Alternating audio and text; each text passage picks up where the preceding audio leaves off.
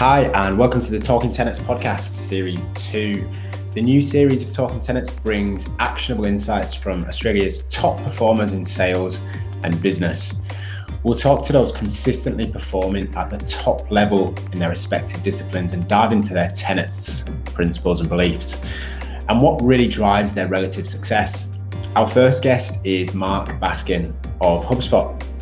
Mark comes well revered as an industry top performer. A former professional M M A fighter, he's found a way to convert his dedication to personal improvement to solving problems for his customers. I'd heard a lot about Mark from multiple people before meeting him who talked about his ability to outperform, and his record speaks accordingly. Presidents Club winner for the last three years consecutively and highest performing rep in A PAC multiple times. Hope you enjoy it.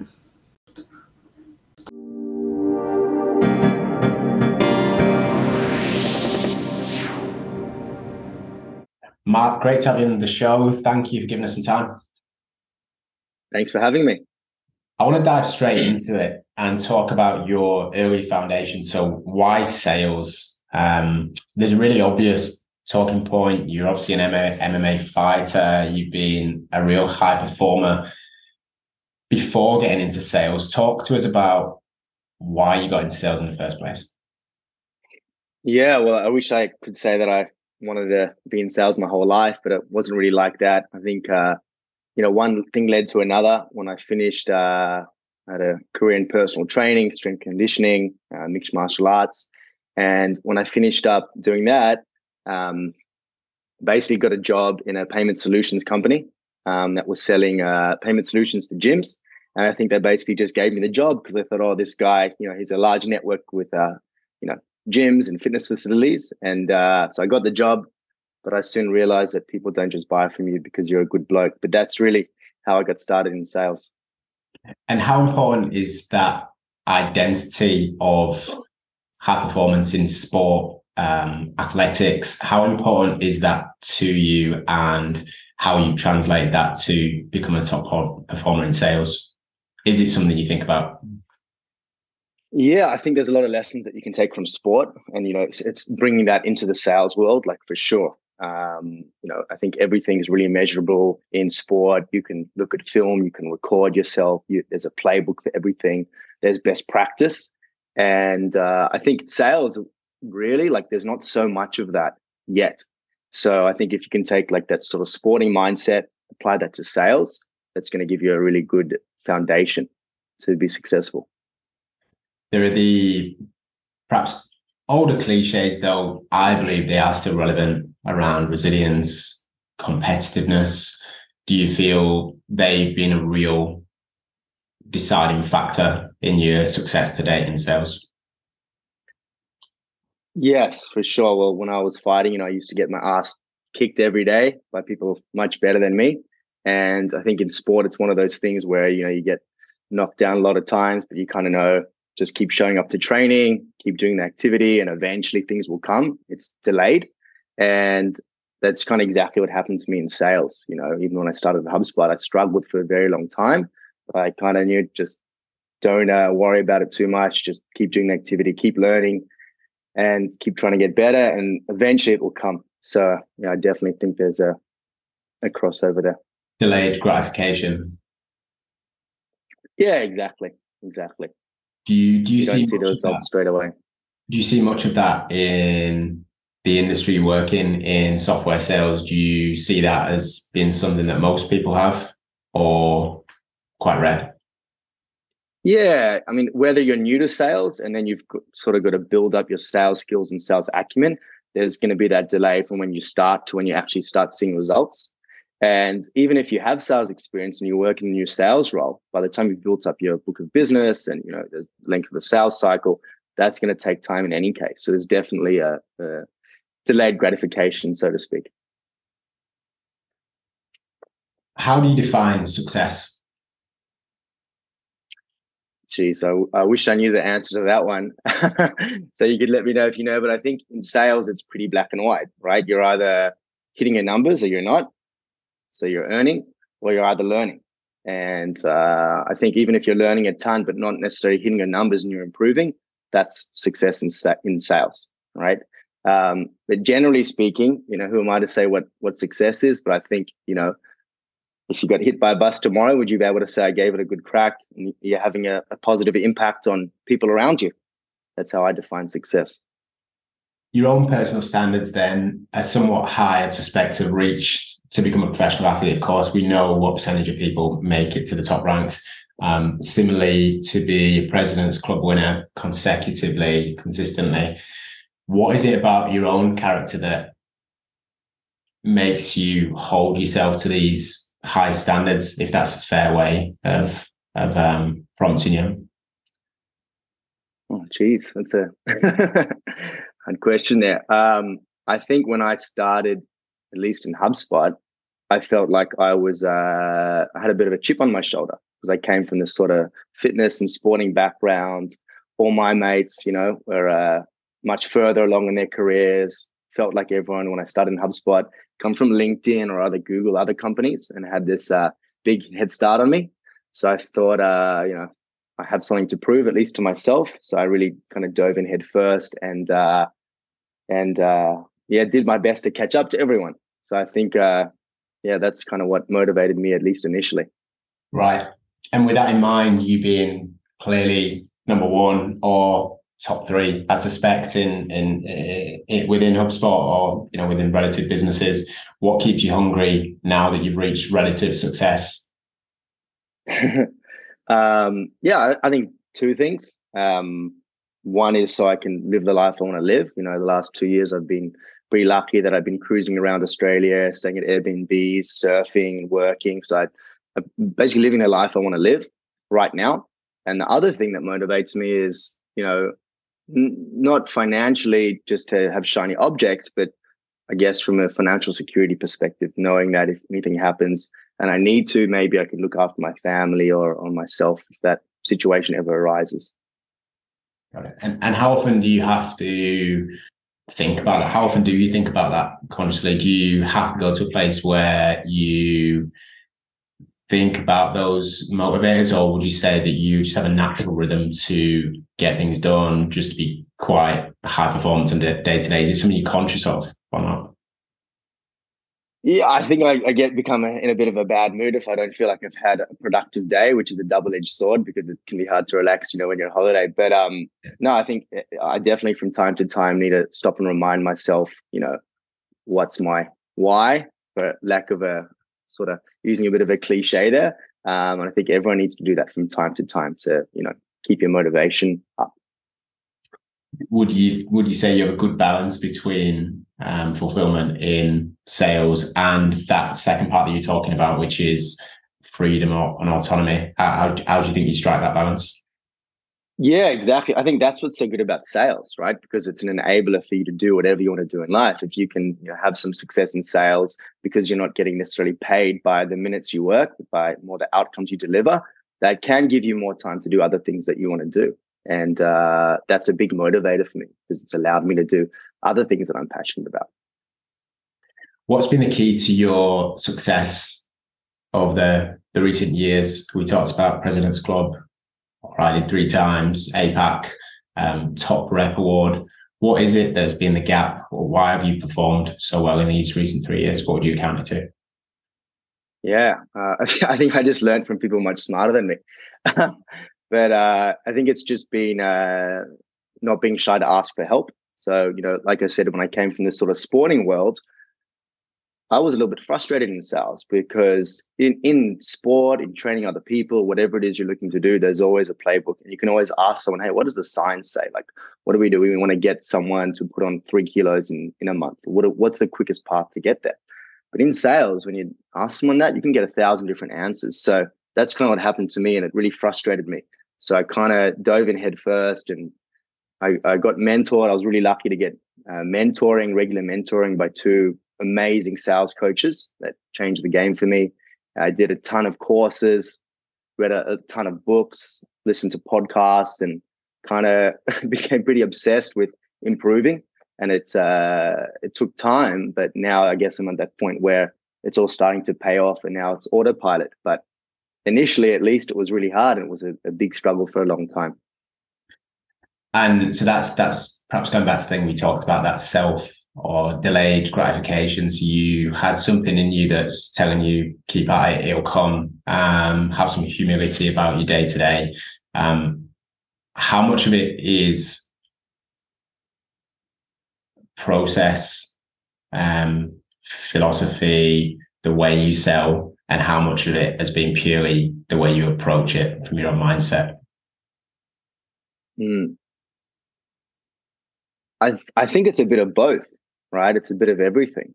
I think with with mindset, you need to have, you know, equal business stature when you're talking to customers. You need to be really honest, right? We talk about going negative in sales and all that, but it's really about just being honest. Hey, is this really like a big enough problem that it makes sense to go and talk about this properly? So I think there is that part to it. And then, yeah, the process is a huge part to it, like making sure that you know what you need to do each day to be successful.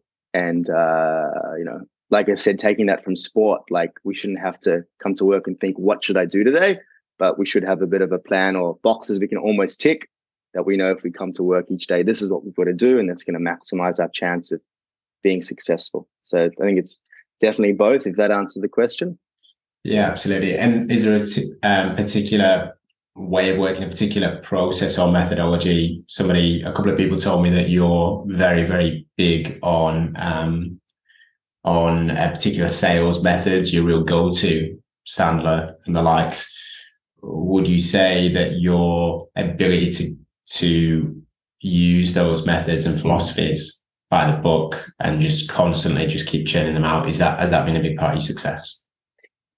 Yeah, for sure. I, I mean, I, I like the Sandler methodology, but I think uh, the, the sort of methodology I use is more a mix between, um, I did a lot of work with Scott Leese. So it's like sort of Scott Leese's sales uh, style, and did a lot of uh, work with Andy from Winning by Design initially. So it's kind of a mixture between both, um, with a bit of like gap selling and Sandler in there as well. Mm. So that's, if there was a way I would describe my sales methodology, it's probably a mixture between, uh, you know, all of those.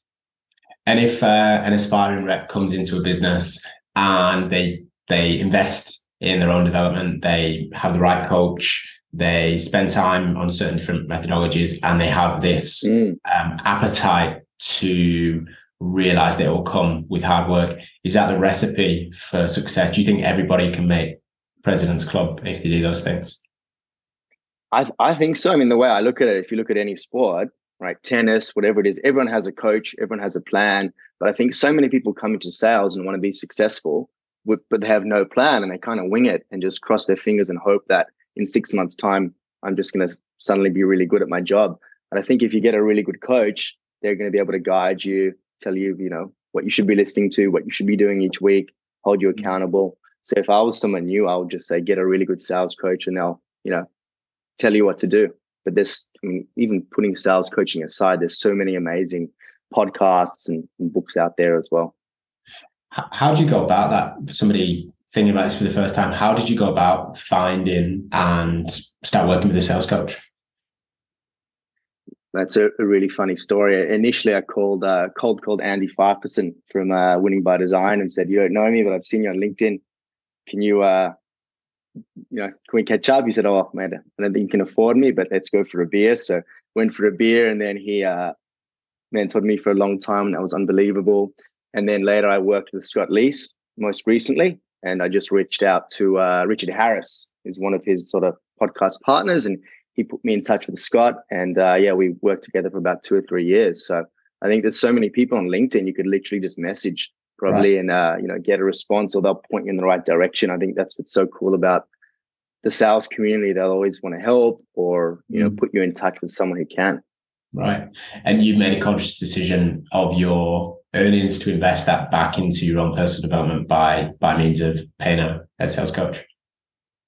Yeah. I mean, like I said, in sporting world, everyone has coaches, everyone has a plan. And it seems crazy to come and work forty hours a week without having a coach. To me, that's crazy. So mm. that was normal. I've always had a coach for everything I do, whether it's surfing, whether if it's meditation, uh, anything at all. I want to, I don't want to waste time. I want to have someone get me up to speed really fast. I think a coach is um, obvious, and we're kind of lucky in HubSpot. We get a tuition reimbursement. I said, right, reimbursement. So every year we get a certain amount of money back that we can actually spend on our um, career development, so to speak. So I was yeah. lucky that I got to use that every year. And what kind of investment and time are you spending on a typical week or month with your sales coach, Mark? Yeah, so it's not not anymore, but what I was doing is catching up once or twice a week, each time for, you know, an hour, uh, forty-five minutes to an hour, where we're doing call reviews or talking about a specific tactic or strategy and uh, just going from there. But yeah, that's at least once a week. And the sales leader, if you are a sales leader in a business, you, perhaps something that you'll um, be doing at some point in the future as well, is that uh, an approach you'd recommend? So you'd have your own reps, have a sales coach, as well as be under your tutelage. And there's there's some crossovers um, in how yeah. in different methodologies. Is that is that quite common? Yeah, I, I think I did. I mean, all sales methodologies are more or less the same. I think the most important thing is that it's customer centric and it's conversational, right? You have BANT, you have MEDDIC. It's all really doing the same thing. I think most important thing is that you can just have a real conversation. You're uncovering business problems. You're delivering value early on and able to create some sense of urgency to solve this now. So I don't think it matters too much, but I think, you know, whatever sales methodology, uh, you know, the company is, you know, pushing forward, it ideally is going to line up with the sort of coaching methodology that each sales rep is, uh, you know, learning as well. Right. And, and you mentioned value there. Is the is the hardest part, or is the real key for most of those methodologies to show value quite early and quickly? Yeah, I think the, the main thing, it's like, do we have a business challenge that they can solve, right? Do we understand the buying process? Do we know how they're going to make a decision, right? Mm-hmm. I think that's really more or less like what every sales methodology is about. Got it. What what kind of things were you are you doing now that you weren't doing earlier in your career? What kind of things do you see other reps doing that want to learn, want to do well, but aren't quite at President's Club and, you know, hitting their strides just yet? What's perhaps the key thing that you've improved on, would you say? Yeah, I think something that was a game changer for me, um, and the credit to Scott Leese for this, is I feel like most sales reps don't really un- truly understand their customer and the problems that they're having, the impacts of not solving them, and the value in solving those challenges, and then sort of how your product can solve them. So what I did is drew up a chart where I said, okay, these are the three products we sell, or these are the three po- personas we sell. In column one, I put, This is the these are the challenges. These are the four challenges. These are the four impacts. Like, what happens if we don't fix them, right? Next column is like, uh, what's the value in solving them? Like, if we get this customer data in one place, why is that a good thing? And the last column, all right, well, if I'm going to demo that in thirty seconds, how would I literally show how to solve that challenge? So I think if I was a new rep, I would just say, literally talk to your customers or get your company to do customer interviews and build that chart. See if you can actually, you know, nut that out. I tell everyone to do that. I tell all of my coaching clients to do that. And, uh, you know, recently I've brought in a few customers into HubSpot where we've literally got to interview them. And we've said, hey, what are the problems that you're actually experiencing that led you to even evaluate HubSpot? You know, what did what did the buying process look like? What what could we have done better? And like literally mm-hmm. asking your customers to teach us what they care about. Then you can take the words that they use to sell to other people like them and just actually show that you really understand the customer, and that way you can actually share insights too. And you can't fake that, I imagine. You can't fake that curiosity with a customer. It has to be quite genuine to really want to understand what they're doing beyond asking them questions from a sheet, right? Would you say that you yeah. want deep curiosity well, to actually solve problems? Yeah, I, I think like that's like a really hard exercise to actually do. And you can't do it unless you talk to customers. So mm. I think it's just such a great learning experience. And because you need to really think about it, it takes a lot of time. By creating that chart, you know, you, as a result, you will get a, a deeper understanding of what your customers care about and how to actually solve their challenges. But I think it all starts with being customer centric, and I hate that word, but talking to your customers and just understanding what's going on in their world. Nice. What does a typical day look like for you, Mark? How do you how do you structure your day? You said that was something quite important to you, getting the most out of your day. Talk us through your non-negotiables. Yeah. Yeah. Oh, geez. Um, I think, no, for me, I need a um, I meditate every day. So I'll wake up and I'll I'll do that for twenty minutes before I even start my day, just so it's done and I have no excuse. So that's that's really important for me. Then I go exercise. I need to do those two things every day so I don't go crazy, and then, you know, start my day off with the bang. Whatever exercise is, if it's going to gym, if it's surfing, and uh, grab a coffee. And I, I literally just take out a notepad and a paper and I write out what I want to get done that day and just kind of be realistic. And I just cross it off as I go.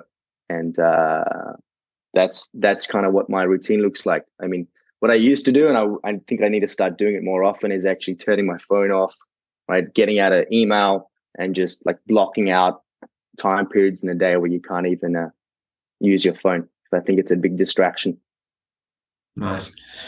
Um, it sounds like you found a perfect balance, which is quite rare, perhaps, in fact, to be in such a high stress, high performance environment, and you're obviously shooting the lights out and you've you've managed to get both.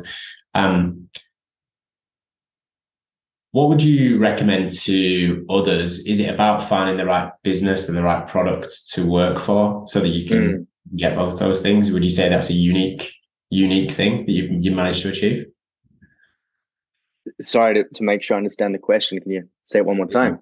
The the fact that you've managed to strike such a balance in what's typically a high stress, high performance mm. environment, you've, you've managed to get both. Is that testament mm. to working for a business like HubSpot? Is it testament to working with good product, which you've learned mm. to manage to find that balance? If you went to another business, do you think you'd be able to manage to have the same life balance? Yeah, that's a good question. Um, oh, look, th- at the end of the day, no matter how good the product is, right, every company's just going to keep hiring and hiring more sales reps. So um, it's not just the product, but selling a product you believe in, and for me that I've actually used, mm. helps a ton. And what I love about selling HubSpot is that it's a platform, it's so wide that just improving my business acumen and listening to podcasts and reading books, it, it helps me talk to customers and then present a better solution. So it's actually like, doesn't help me to learn more about what HubSpot does, but it helps me more to learn about, generally speaking, how other businesses are creating more efficiencies, let's say, in a customer journey, improving customer experience, and then I can bake that into HubSpot. So I think, um, you know, where it's harder to sell something is when it's a really, really, really specific feature or tool that you're selling, when it only does one thing, because uh, it's harder to educate yourself around that outside of the product. It's harder to listen to podcasts. It's harder to read books. So I think when the product tends to do more things, um, it's easier for you to learn more outside of what the product does. If that if that makes any sense at all. It does, absolutely. So it sounds like um, you know, in business conversations, perhaps more broadly, about solving problems. Yeah, and I think obviously it's it's a it's a. going to be better if the product you're selling is more business critical, and it, you know, it's it's reducing risk, it's saving time, it's driving sales, right? It's it's having a real impact to the business, and you know, the product I'm selling now definitely does as well. So we can have more sort of direct, honest conversations and sort of maybe tie back the impacts of the product to the business a little bit clearer. Absolutely. And lastly, Mark, Mark, your advice for people like yourself who perhaps got into sales a little bit later in their careers, or on people starting sales for the first time, what's your top advice for people entering the industry, if you could summarize it? Yeah, I think there's going to be delayed gratification. So you're going to have to learn a lot and do a lot of work, and it will all eventually come if you sort of just keep on learning and, and keeping the activity high. But I would say reach out to a, a sales coach, like find someone that comes highly recommended. And, you know, it's a no-brainer to invest the, the money. You're going to get that back in, in better results, or maybe your company even pays for it. Um, but yeah, reach out to a sales coach and they'll tell you exactly what you need to do, and listen to, you know, podcasts. Uh, and there's uh, some really good ones out there, this one included, and a few, you know, brilliant uh, sales books as well. Brilliant. Really insightful to talk to you, Mark. I really appreciate it. And um, I know the listeners will as well, to uh, hear from such a top performer like yourself. So uh, thanks for an insight into uh, the daily life of Mark. Really appreciate it. Thanks for having me.